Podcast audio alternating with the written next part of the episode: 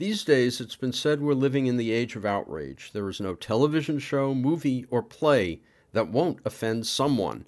So it's no surprise that when the lights dimmed for Act Two of An Octoroon by Branden Jacob Jenkins at Berkeley Rep through July 23rd, a number of newly empty seats could be seen in the audience.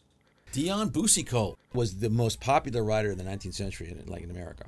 I mean, he was an amazing writer of melodrama. He wrote brilliant melodramas. Tony Taccone, artistic director of Berkeley Rep.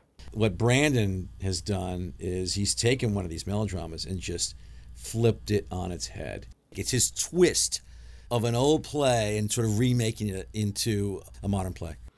An Octoroon opens with a superb Lance Gardner as BJJ, the playwright, discussing the play we're about to see, a melodrama titled The Octoroon from 1859. While he speaks, he is putting white makeup on his face.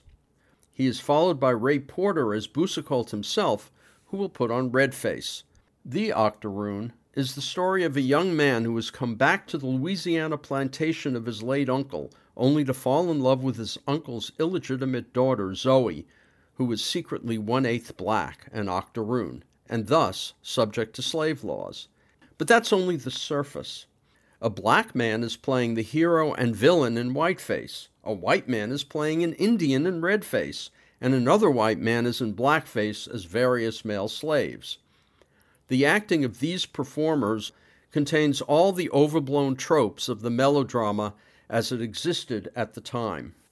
Turning that element on its head are Afi Bijou, Jasmine Bracey, and Afua Busia as three slave women who speak in an exaggerated modern vernacular, taking aim at the racism and sexism of the play and, at the same time, staying in character.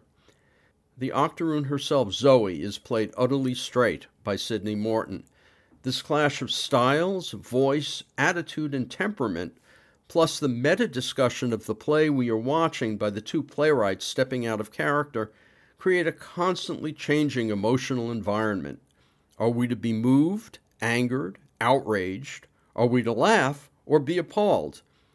An octoroon offers no clues, and that's deliberate.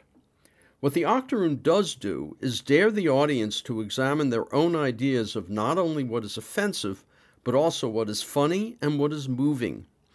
There's a fine line between postmodernism and mockery, between manipulation and real emotion, between racism and commentary on racism.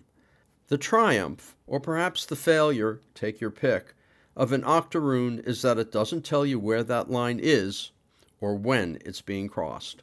An Octoroon by Branden Jacobs Jenkins, directed by Eric Ting, plays at Berkeley Rep's Peet's Theater through July 23rd. For more information, you can go to berkeleyrep.org. I'm Richard Wolinsky on Bay Area Theater for KPFA.